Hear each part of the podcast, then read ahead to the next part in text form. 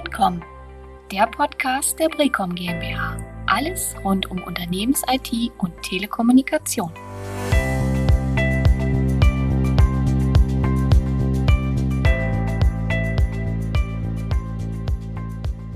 Hallo und herzlich willkommen zu einer neuen Podcast-Ausgabe der Brecom, äh, der ersten im Jahr 2022. Unser Thema heute ist der Schwachstellen-Scan versus Penetrationstest.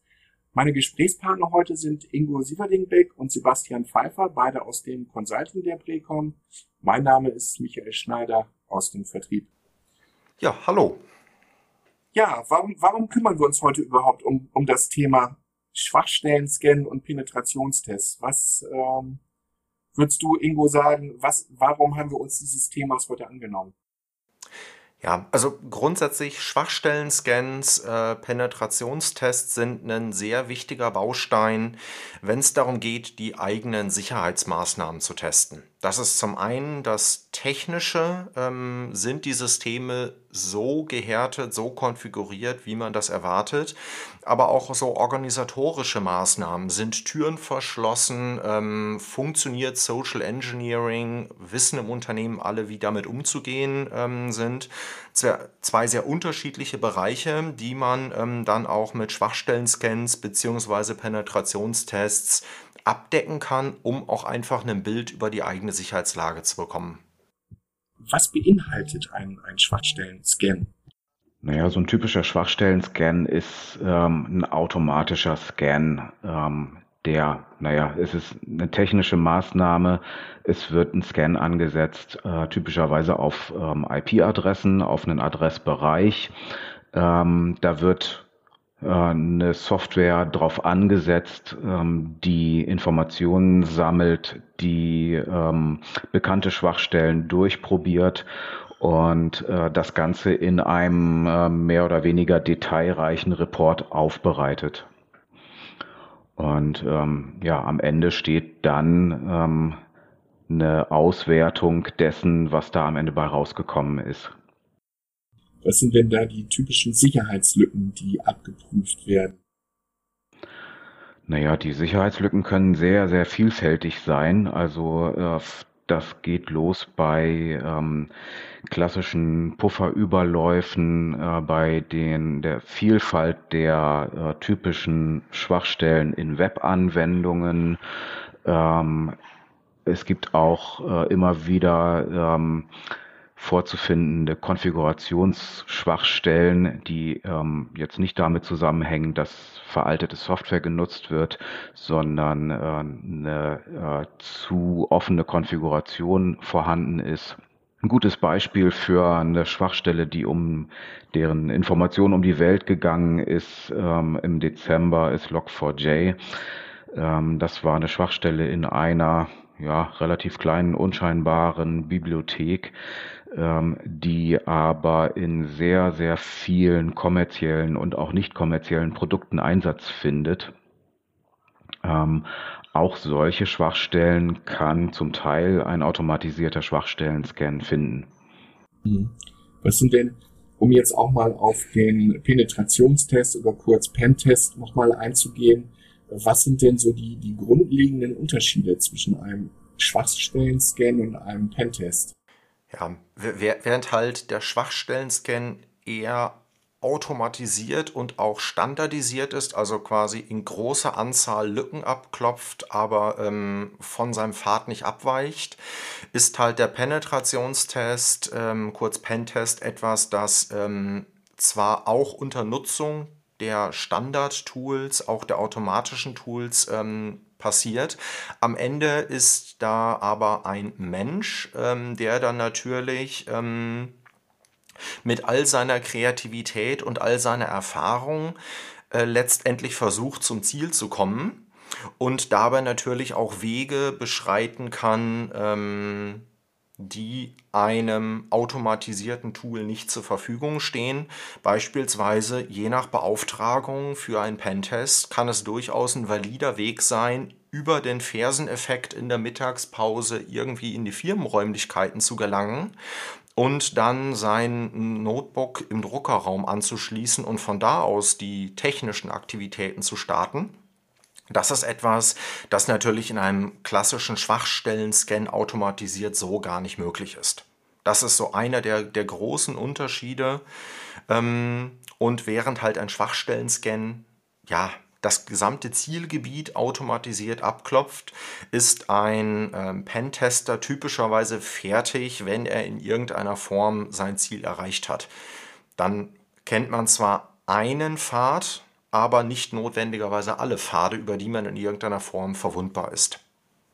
Okay, dann vielleicht, vielleicht nochmal kurz dargestellt, was, was ist denn das genaue Ziel eines Pentests? Naja, so ein äh, Pentest ähm, hat nicht das Ziel, alle Schwachstellen zu finden, sondern das Ziel zu demonstrieren, es sind Schwachstellen da, über die man äh, zum Beispiel Systeme übernehmen kann oder an Informationen gelangen kann, die nicht für die Öffentlichkeit bestimmt sind.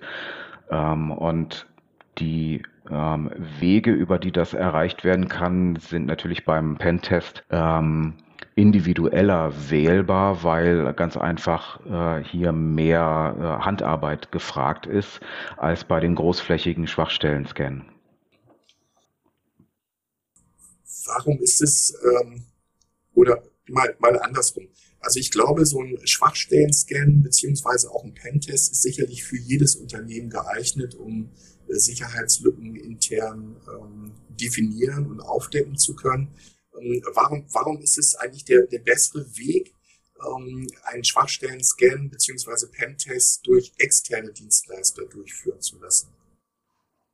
Naja, es liegt auf der Hand, dass äh, viele äh, Institutionen äh, einfach gar nicht das Know-how haben, um einen äh, Schwachstellen-Scan oder Pentest überhaupt durchzuführen. Ähm, und es gehört eben nun mal nicht zum alltäglichen Geschäft, ähm, sowas zu machen. Und deswegen ist es absolut legitim und auch ganz sinnvoll, ähm, sowas extern zu vergeben. Es ist nämlich einmal für die Durchführung Know-how erforderlich und auch natürlich die richtigen Tools. Ähm, und äh, ein Knackpunkt der vor allem auch den äh, Schwachstellen-Scan betrifft, ist einfach die Auswertung. Man bekommt eine Fülle an Informationen und äh, muss damit letztendlich umgehen. Und die allermeisten Institutionen benötigen mehr oder weniger Unterstützung bei dieser Auswertung, äh, bei der Sortierung. Was haben wir hier eigentlich gefunden?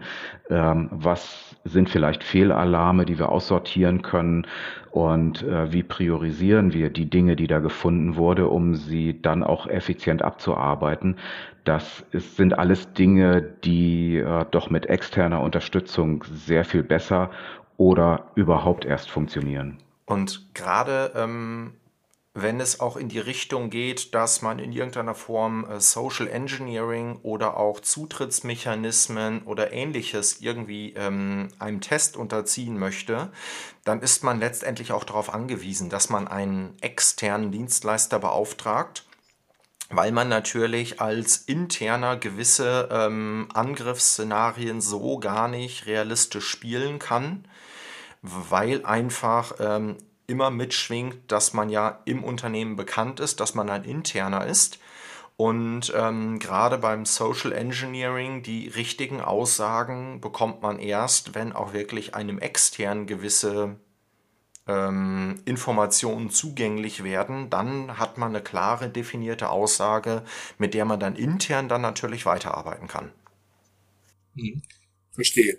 Ähm, Ingo und Sebastian, was, was würdet ihr sagen? Aus welcher Situation heraus beauftragen Unternehmen externe Schwachstellen-Scans beziehungsweise Penetrationstests? Gibt es da irgendetwas, ähm, was man, was man daran festmachen kann, an dieser Situation? Naja, zunächst mal wäre es, glaube ich, wichtig, wenn man sich überhaupt schon mal mit dem grundlegenden Thema ähm, beschäftigt. Das heißt, ähm, es sollte schon mal einiges an Aufwand geflossen sein in ein ähm, Patch-Management zum Beispiel, das ja die Grundlage ist, um ähm, überhaupt die gefundenen Schwachstellen äh, abarbeiten zu können. Äh, Patch-Management und äh, natürlich als ähm, ergänzendes ähm, äh, Security Incident Management. Das heißt, ähm, nicht alle Schwachstellen bestehen ja darin ähm, in, in Softwarefehlern, die man per Patch behebt, sondern äh, man kann auch äh, Konfigurationsfehler aufdecken durch entsprechende Scans und beides muss zumindest rudimentär schon mal irgendwie vorhanden sein, ähm, damit ein Schwachstellen-Scan äh, irgendwie sinnvoll einsetzbar ist. Man kann natürlich auch so einen Schwachstellen-Scan nehmen, um genau dafür die Grundlage zu schaffen. Also ähm, wenn quasi kaum Wissen oder gar kein Wissen über die eigene IT-Infrastruktur da ist, über den Zustand dieser Struktur, dann kann man natürlich auch einen Schwachstellen-Scan nehmen als ähm, vergleichsweise effiziente Möglichkeit, einen Ist-Zustand ähm, zu erheben. Also letztendlich Informationen darüber äh, zu produzieren, wie gut oder wie schlecht ist der ähm, Stand und das dann letztendlich als Initialzündung ähm, zu nutzen, um die von Sebastian angesprochenen Punkte aufzubauen. Also ein strukturierter Umgang mit dem Patch-Management und mit den Konfigurationen der Systeme. Ähm, dann dauert natürlich, wenn man da die Basis noch nicht hat, ähm, die Abarbeitung der Ergebnisse eines Schwachstellen-Scans deutlich länger ähm, während man, wenn man schon eine Basis geschaffen hat, natürlich in seinen Standardabläufen, in sein Standardverfahren einfach ähm, auch weiterarbeiten kann und den Schwachstellen-Scan als einen weiteren Eingangskanal nutzt. Ja, Ingo, da hast du natürlich völlig recht. Also das Ganze als Unterstützung zur Einführung von entsprechenden Mechanismen zu nutzen, ähm, ist natürlich gerade für diejenigen interessant, die da vielleicht auch noch nicht die richtigen Argumente intern gefunden haben. Denn ähm, wir brauchen uns nichts vormachen. Ähm, all das kostet natürlich Geld. Also ein Schwachstellen-Scan, ein einmaliger Scan ähm, kostet, sagen wir mal, überschaubar wenig Geld äh, die Einführung der Mechanismen, ähm, also Patch Management, Security Incident Management, ähm, das kann je nach ähm, Institution oder Unternehmen schon recht teuer und aufwendig werden.